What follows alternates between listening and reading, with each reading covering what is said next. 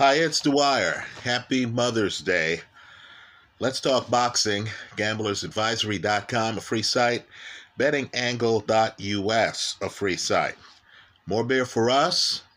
A greater than 4 to 1 underdog, Dimitri Bivol, Bivol, delivered um, rather than hit the pub.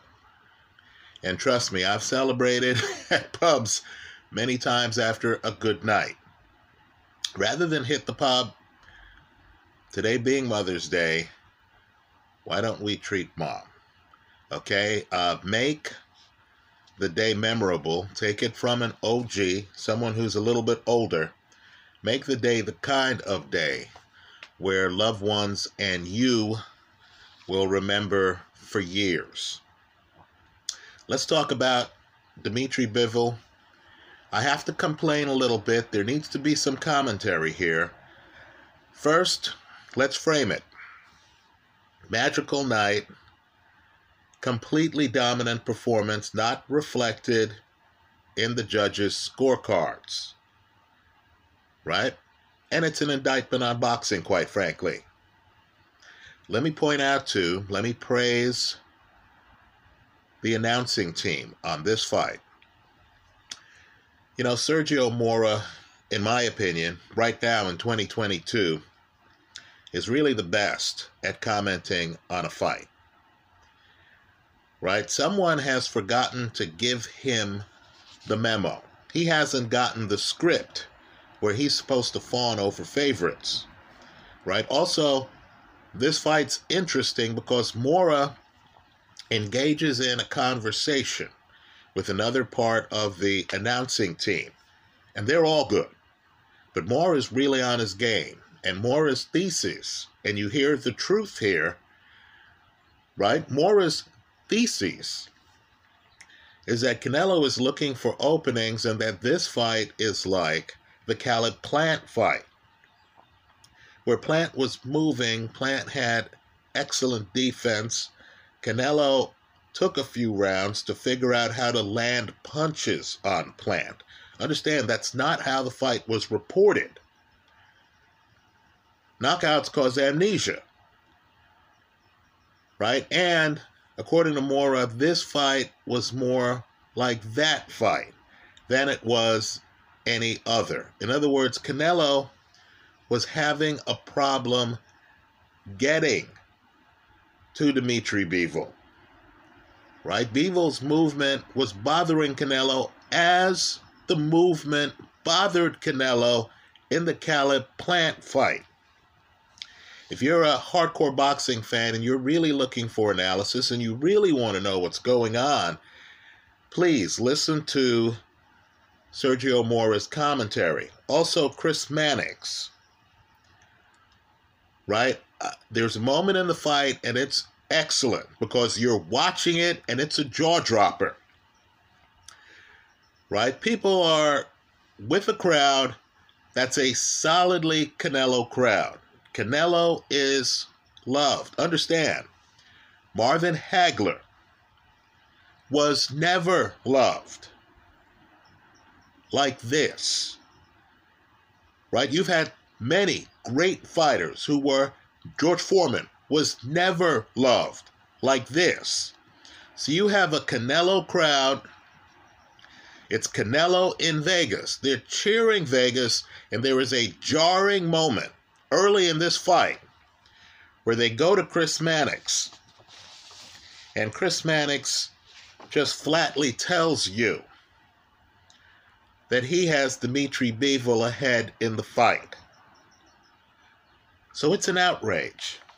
It's something you should be viscerally upset about.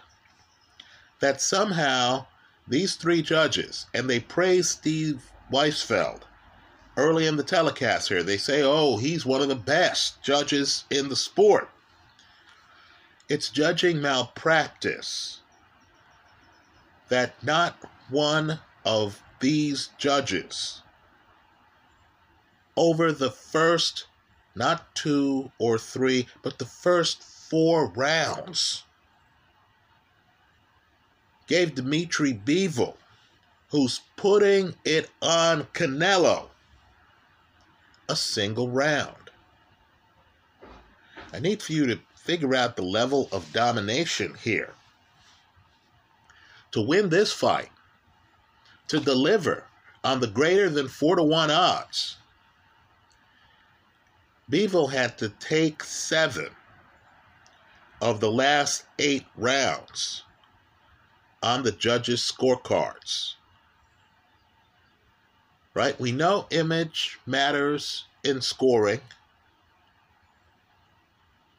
Right? We understand that people show up, and if the crowd is cheering, that might impact the judges. But just understand there is no way, none, that Canelo was pitching a shutout after four rounds. In the third round, I can tell you Sergio Mora, who wasn't fooled, just openly tells you that Canelo's face is getting red. Canelo, by the third round, had been hit with a bevy of Bivol jabs. Let me also point out that they had another guy in the booth, Danny Jacobs. Now, Danny's a little bit newer to the announcing game, and he was there with a couple of masters. Right? Mora and Mannix, when they're on their A game, they're very good. Right? But Danny Jacobs in the third round. And Jacobs was more pro Canelo than the other two. Right? The other two are calling it as they see it. Jacobs, who fought Canelo, was a bit of a fan. You could tell that Jacobs was very impressed with Canelo. But Jacobs makes an observation that we're going to discuss later here. He talks about how Bivol, who has some of the best legs in the sport, Bivol is backing up with his hands up. You notice early that this fight is a defensive fight. Both guys have above average defense. Right? Bivol, of course, has his hands up in such a way where even Canelo's vaunted hooks to the body are caught on Bivol's forearms. Right? But Bivol, and it's breathtaking, can keep his defensive construct even in front of a slugger like Canelo, who has ring coverage. Both guys have ring coverage, right? They can hit you from far away. But Bivol, as he's backing up, is still brilliant defensively. Jacobs notices that, tells you about it in the third round. Once you figure it out, once you notice that the difference in this fight is mobility, is athleticism, that Bivol can take his show completely on the road. And that Bivol has lured Canelo into his fight, where Bivol has a decided advantage in terms of knowledge. Right? So let's just say this. boxing was on the verge of embarrassing itself. Right? It's ludicrous. I understand judges love certain fighters, but the 04 Canelo lead is even more preposterous than the thesis I've been pushing here for years, which is that Canelo and Joshua Pacquiao start fights with a two round advantage. Understand, Bivol dominated this fight, should have won on the scorecards by three or four rounds, not by two rounds. Understand, the judges scored the fight in such a way that if Canelo had just won two rounds after the end of the fourth round, he would have gotten a draw. Now, what I want to do here is deviate a little bit and look at the big picture and talk about the areas in this fight where Bivol had a decided advantage. where it where it is a mismatch. Understand too. This fight is one you want to save. This fight is a masterpiece. Right? Bivol, the superior athlete to Canelo. Right? He's far more coordinated than Canelo on his back foot. Right? That's a mismatch on his back foot. Right? He has his defense intact. He's moving back. He can throw. Right? He can be defensive. Canelo coming forward on his front foot against the guy who's backing up could not hang with him.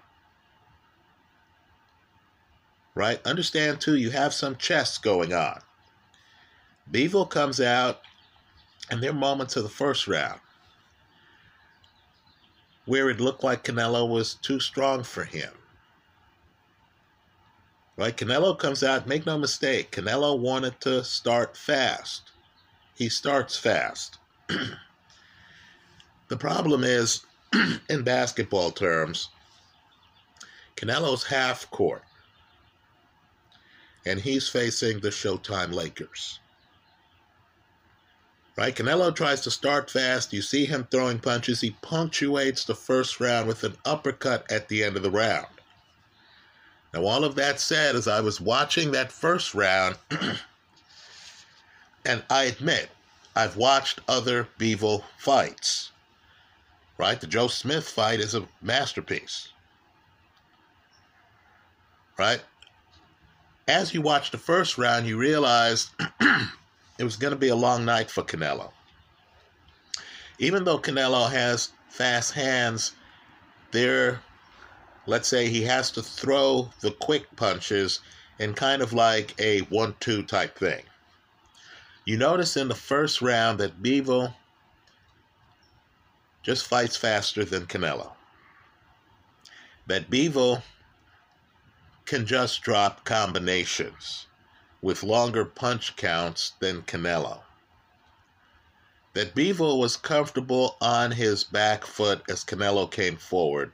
That Canelo was spending more energy than Bivol.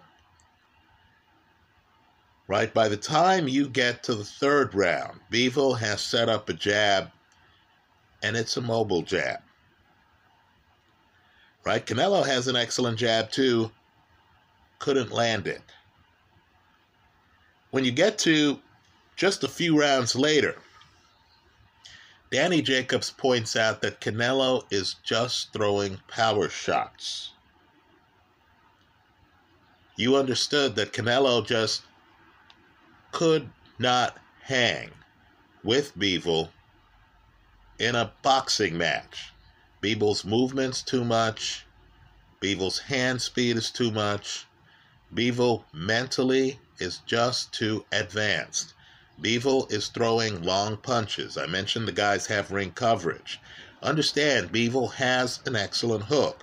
Mora keeps pointing out in this fight that Bivol has an excellent right hook to the body. Right? But Bivol doesn't throw it that much early. You actually notice Bivol is throwing punches like Tyson Fury in the rematch against Deontay Wilder that keeps him away from Canelo. You also notice that Bivol is playing a cat and mouse game where you're in the round, the crowd is going crazy. Bivol couldn't care less. Because understand, folks, Bivol has spent a lot of his career on the road. You need to look at fighters from certain countries, let's say Russia, for example and you understand the big money is in the United States, where Bivol fought Joe Smith. Right? The big money's in the United Kingdom. There's certain places in the world, Dubai now is emerging, that pay boxers big money. So understand, here is Bivol. He's once again, to quote Willie Nelson, on the road again. The fact that the crowd isn't in his corner The fact that he's facing arguably the most popular boxer in the sport does not faze him. He'll be on his back foot. He'll be throwing jabs. He'll be throwing straight hands. What he's not going to be doing is having this turn into a hook fest in the pocket against Canelo. So understand, there's a physical part of this superior athlete. Right? Mainstream press really can't mention it too much because it's almost insulting. This is a gambling site. You now know Bivol is a superior athlete to Canelo with an advanced game. It's a mobile game, right? He's full court, not half court he waits out parts of rounds. So Canelo comes out, oh, he's going to be big man on campus this round. He's on his front foot. He's throwing hooks. He's trying to get inside and throw an uppercut. Bivol's just backing up. You'll notice he's blocking the vast majority of the shots. Then, when Canelo tires, Bivol would step forward, would start roughing him up with volume Canelo could not match, with accuracy then you would find Canelo up on the ropes. This happens in several rounds where Canelo is up on the ropes and Canelo is tired. Canelo's right eye starts to get puffed up. You understand that Canelo has no shot at catching Bivol when his back is up against the ropes. Then you start wondering, wow, given that Bivol has been on his back foot more than Canelo in this fight. Why is it that Bivol doesn't get caught on the ropes? Not only that, there are a couple of times where Canelo does catch Bivol up on the ropes. Can't do anything with him. Right? Bivol's defense is that tight. So later in the fight, you get the exclamation point. Bivol starts coming forward on Canelo. Right? It's then the realization kicks in. Bivol has a fabulous inside game. It's fabulous. But now he has a guy who's winded in front of him. And we're in a portion of the fight, we'll call it the Katie Taylor portion of the fight, where great stamina and skill takes over.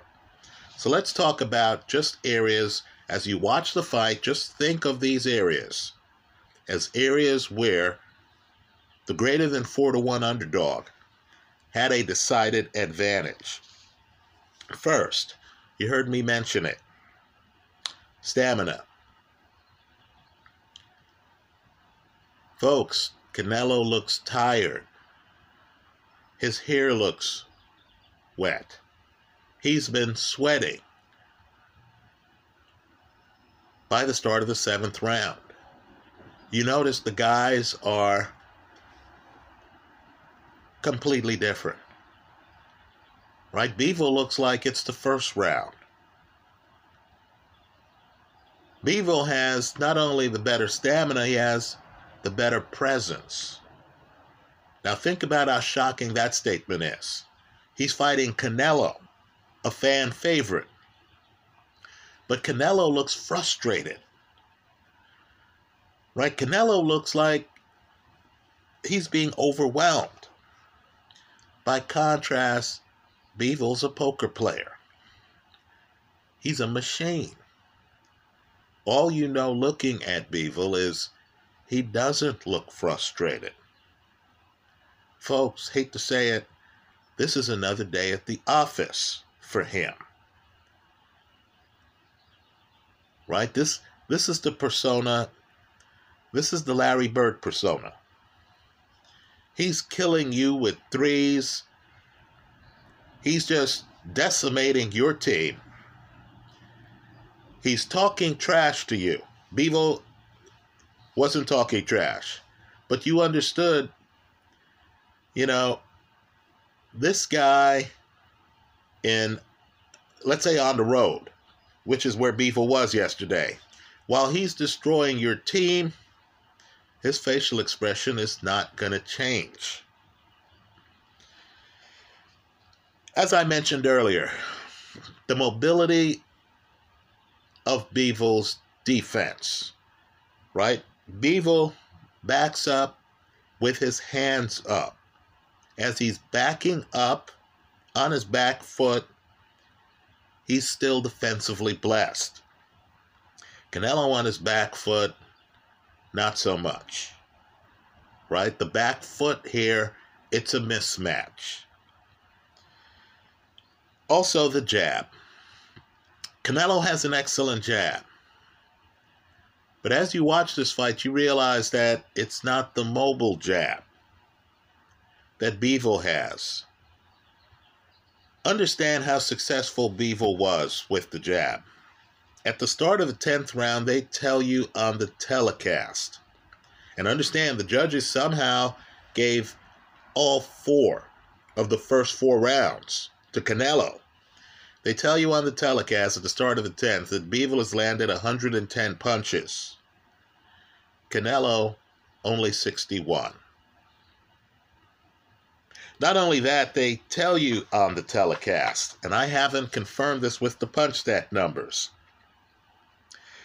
that Bivol had landed at least 10 punches in every round and that Canelo had not landed 10 punches in any of the rounds. This is deep into the fight. Understand too, the volume, Bivol, just his default game. Think of it like a computer program. In addition to the superior athleticism, is throwing and landing far more volume. And he's doing it effortlessly. Right? Canelo's trying to throw home run shots. Can't find Bivol.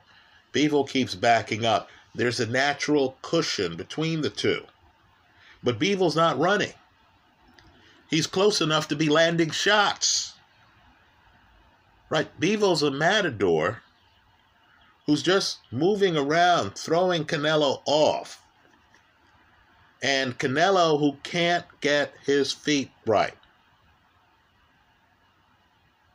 is getting countered to death. Right? Canelo cannot match Bivol's volume. Right, the statement about the 110 punches landed to 61 is made at the start of the ninth round.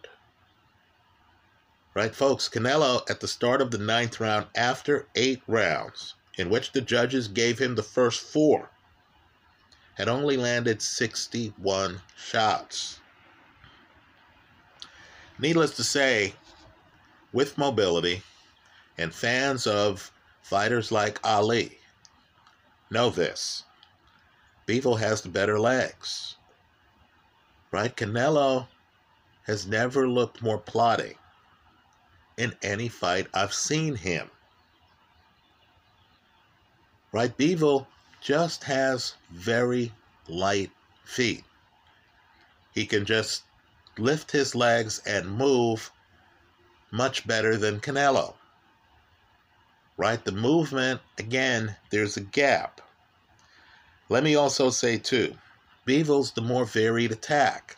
You understand, Canelo's hoping to land a big hook on his front foot. Right? Bivol is hitting Canelo with shots as he's backing up. Bivol's outside with a cushion that he's created between himself and Canelo. Bivol never has to look back, right? This is a guy who's a master on his back foot. Bivol can throw higher volume behind this cushion.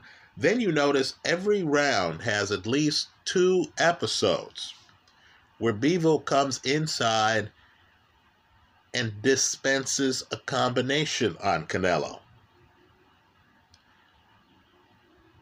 You add it all up, and folks, Canelo was dominated at the start of the 11th round. Right? You have two rounds to go.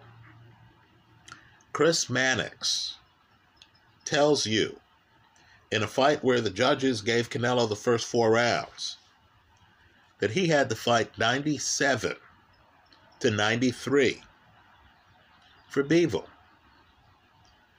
Right, 97 to 93. four round gap with two rounds to go.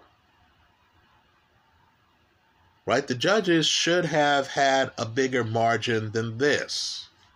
But then you understand oh, they showed up and this was a Canelo love fest for the first four rounds, regardless of what was taking place in the ring, as seen by Mora and Mannix. Right? Such is the advantage big favorites have, popular favorites have in boxing. Right? If you're going to beat a fighter the stature of Canelo, you're going to have to understand that you're starting from a deficit. We understand that Canelo's a great fighter, certain future Hall of Famer. Many people are going to love him. The crowd is going to be on his side early. We understand Bivol isn't exactly a household name in the United States. Right? We understand when Bivol fought Joe Smith, it wasn't at Madison Square Garden. It was in the United States. I believe it was upstate New York or someplace like that. But we understood that Bivol who is the best light heavyweight on the planet, right? He's beaten Joe Smith already. Bivol, by the way, wants the winner of the Joe Smith Arthur Beterbiev fight. Right? We understand that it took a few rounds for people to get to know Bivol. Just feel fortunate that Bivol puts the exclamation point at the end of the sentence by winning seven of the last eight rounds. Right? Just understand if you see a fight and there's a stretch of eight rounds, and one guy beats the other guy seven of the eight rounds, which is what the judges tell you happened the last two thirds of this fight, that's domination. Right? Canelo, God bless him. I tip my hat to him. I wish more fighters were like him decided, as Terence Crawford has, that being undisputed in a weight class was not enough for him. Right? Like the great ones, he wanted his destiny. He wanted to be undisputed, he said so, in two weight classes. So he beat Kovalev, who had the belt. He then picked Dmitry Bivol, I believe in part because Bivol hasn't had a KO in some time, right? Going into this fight, something like Bivol's last seven fights went the distance. That was a big mistake. But let's talk about Bivol's biggest advantage. You know how when you listen to some really good jazz, right? John Coltrane's my favorite things, for example or when you listen to some really good hip hop, right? Jay Z, you'll notice that the artist goes in and out of the beat, right? There's a seamlessness. The artist can dance around the beat, they don't have to stay in the frames. Bivol's timing, folks, whew, my goodness. This is some of the best timing I've ever seen in my life. Canelo just could not figure out the rhythm of the fight. Right? No, Bivol's not unorthodox as everyone claims. He just has the rhythm to the point where he figured out the in betweens in what Canelo was doing. He would see Canelo, I believe he was reading Canelo's feet because he was just too masterful with it. He knew when Canelo was throwing a punch before everyone else did. And Bivol's the kind of guy who would move out of the way of a Canelo punch, then would come back with a combination, then would move away. There's a moment in this fight where Bivol roughs up Canelo, and Canelo's over by the ropes and motions to Bivol to come inside. Right? Bivol does something George Foreman should have done in the Rumble in the Jungle. Bivol, who's having his way, he's already shown you that he has won the round. Bivol doesn't come inside. Right? He's not caught up enough to decide he's going to slug with Canelo or that he cares about Canelo's machismo. Right now, this is a guy who can dodge Canelo shots. In other words, Canelo has to plant. He needs an anchor to throw punches. And when Canelo planted, Bivol just rhythmically knew what Canelo was going to do and knew exactly how to adjust. Right? Bivol would take a step back. Canelo throws punches that don't quite reach Bivol. You can tell there are times where Canelo can't even throw the punch because Canelo bounces forward to throw a punch. Then Canelo realizes that what he was going to throw at has already moved.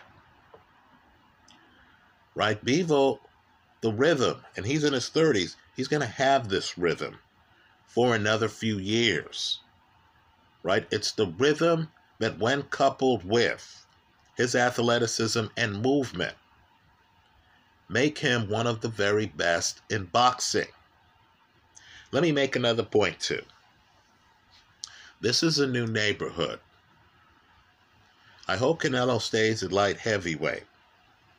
Right? We were all getting excited about Canelo against Golovkin. And make no mistake, that would be a difficult fight, but Golovkin didn't look that good against Derevyanchenko. He didn't look that good against Ryota Murata. Right? Golovkin now is something like 40 years old. And of course, a fight with Canelo would be at 168, where Golovkin has little experience. If you look at the light heavyweight division right now, you're going to find out that it's loaded with interesting fighters. Right? This would be like Batman fighting regular criminals. Not to call anyone a criminal here, we're just making an analogy. And then suddenly he moves to a new neighborhood, and there's the Joker. There's the Riddler. There is Catwoman. There is Bane. Right? Suddenly he's with dangerous people who have game, right? Who are bringing things to the party that he might not be ready for. So, focusing on the light heavyweight division, if you want to see a blessed puncher, let me name three names. Two guys with belts Joe Smith, Arthur Beterbiev. Right? Do you think either of them is going to concede the pocket to Saul Alvarez? The answer is no and no.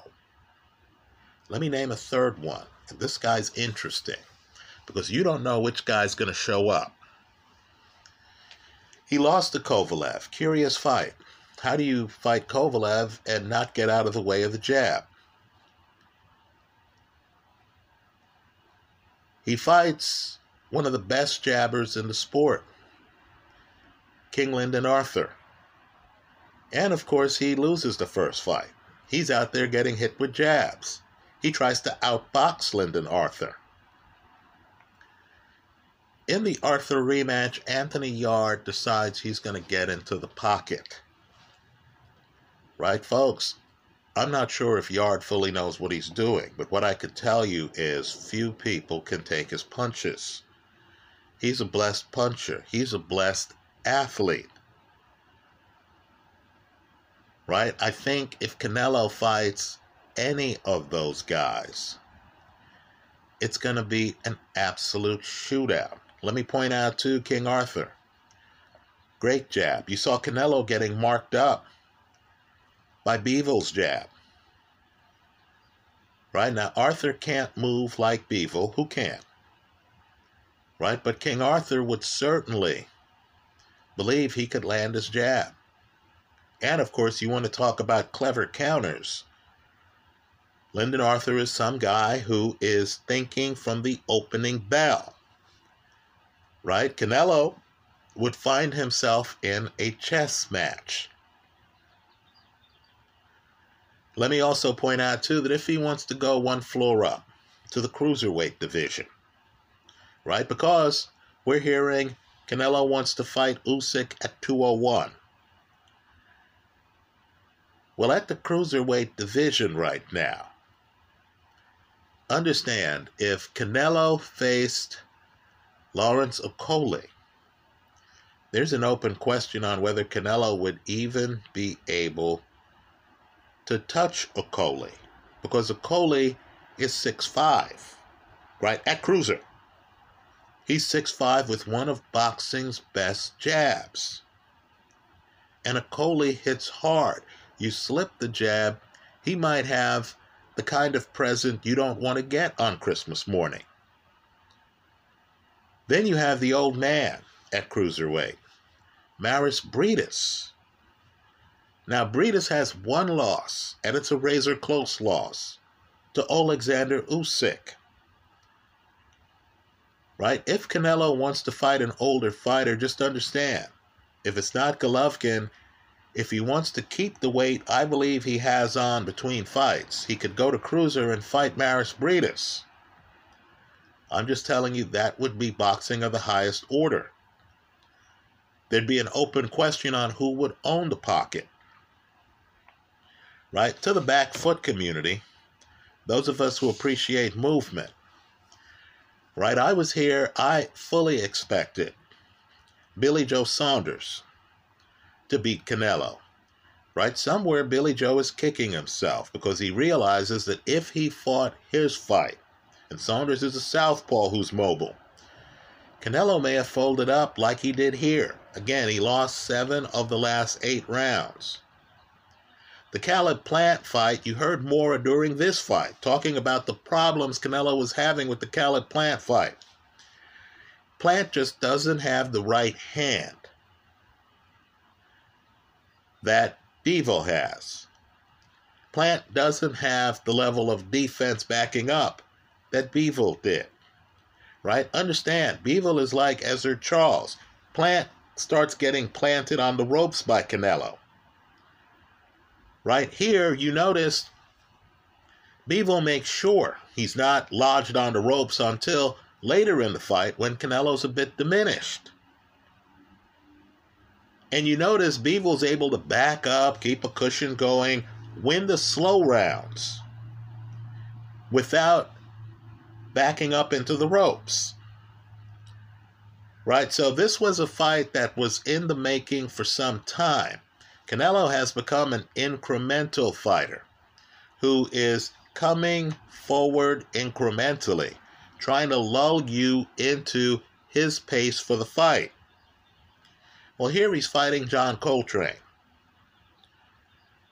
Right? Bivol basically is saying to him the whole fight, player, we're not in a half court game. If you're going to beat me, it's going to be full court. This is going to be a faster pace. You're going to have to deal with heavy volume. Your reputation is not going to stop me from throwing punches. Whatever the judges are doing, I'm going to land 110 punches by the start of the 10th round. Can you hang? The answer was no. Canelo's lucky this wasn't a 15 round fight. By the end of this fight, it was an avalanche. Even with these judges, Bivol wins seven of the last eight rounds. And you know in your heart, just listen to the commentary. You know in your heart he was not shut out in the first four rounds. Right, folks? If you don't know about Bivol, I hope you do now. He's the best light heavyweight in the world. I'm looking forward to him facing the winner of the Joe Smith Arthur Beterbiev fight. Just understand. I thought the first Joe Smith fight was tremendous. Joe Smith is more aggressive than Canelo, has a big punch, right? A Bivol Joe Smith rematch, my goodness, bring your popcorn. if Beterbiev beats Smith. Right? And I thought Beterbiev struggled against Marcus Browne, another underrated fighter in a loaded light heavyweight division. Right then, you're going to be looking at the ultimate chess match because Beterbiev, much more aggressive than Canelo. Right? Canelo's incrementally trying to get in the pocket. Canelo's uh, running up to you, trying to create a pocket. Right? It's as if you're wearing an ankle bracelet. The guy is after you. You understand he's coming to knock you out. Beterbiev, by the way, 100%. You heard me right, 100%. KO percentage. And this is a guy who's been champion. So just understand, we're here. We'll focus on great fighters who are popular, who are doing great things, and that's who Saul Alvarez is. But I need for you to figure out that boxing is a world sport. There's a lot of talent out there. The idea that a guy can just jump weight classes and you know, regardless of his opponent's style, come in, dominate opponent after opponent, and unify the title. That's Hollywood, folks. That's not boxing. Styles make fights. Canelo against a high level mover who understands I'm going to throw this jab, win the slow rounds in real life, perhaps not on the judges' scorecards early in the fight, then I'm going to tire this guy out with volume. While I'm on my back foot, I'm going to land something like 30 to 40% more punches than my opponent. While I'm moving, as this guy tries to tie me and throw hooks to my body, I'm going to have them blocked while keeping my guard up. Think about it. So I don't get countered up top. Canelo's left hook, I'm going to have, watch the film, I'm going to have my right hand planted on the side of my face. Let's all try to figure out how Bivol gets the volume he gets while having his right hand and he's a righty on the side of his face for prolonged periods in this fight. Right, folks? Canelo was outthought. Canelo was outfought. Canelo was beaten by a wider margin than 115 113. In the comment section of this video, give us your scorecards, give us your takes on the fight. If you feel I've overlooked the dynamic in this fight, share your thoughts. Right? Let's talk about this one. Right? What people should also realize is that sometimes the casino has it wrong. Right? Alexander Usyk, believe it or not, was a big underdog against Anthony Joshua. Right here, Saul Alvarez was going off at such ridiculous odds that I'm just telling you, I didn't even get the four to one. I was the person who saw, I think it was like a plus 350 or something when this fight was first announced. And I said, man, I'll never get these odds again. Then, of course, after I made the bet, the odds kept increasing. And I just thought, wow, who does the public think Dimitri Bivol is? Now they know. He's the best light heavyweight champion in the world, folks. That's how I see it. Let me hear from you. I hope you leave your comments in the comment section of this video. Thanks for stopping by.